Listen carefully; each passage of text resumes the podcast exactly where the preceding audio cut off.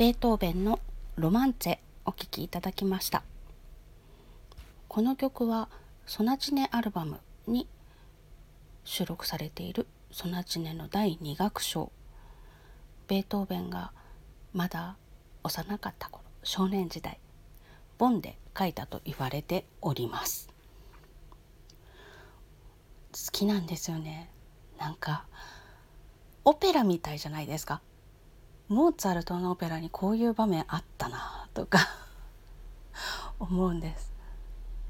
伸びやかに歌いそう。デュエットとか。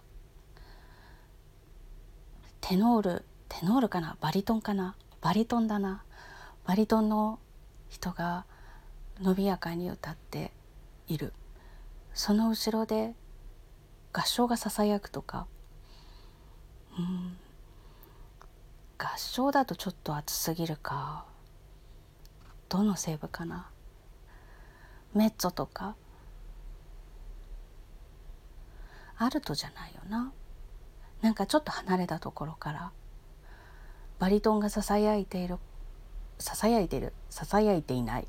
バリトンが伸びやかに朗らかに高らかに歌っているセリフに対してメッツォソプラノがちょっと離れたところからお返事をしている。うんそんな場面かも。なんて思いながら弾いております、うん、弾いててすっごく気持ちよい伸びやかな気持ちになってくる。そんな曲です。ということで本日はベートーベンのロマンツェお聴きいただきました。最後までお付き合いいただきましてありがとうございました。また明日。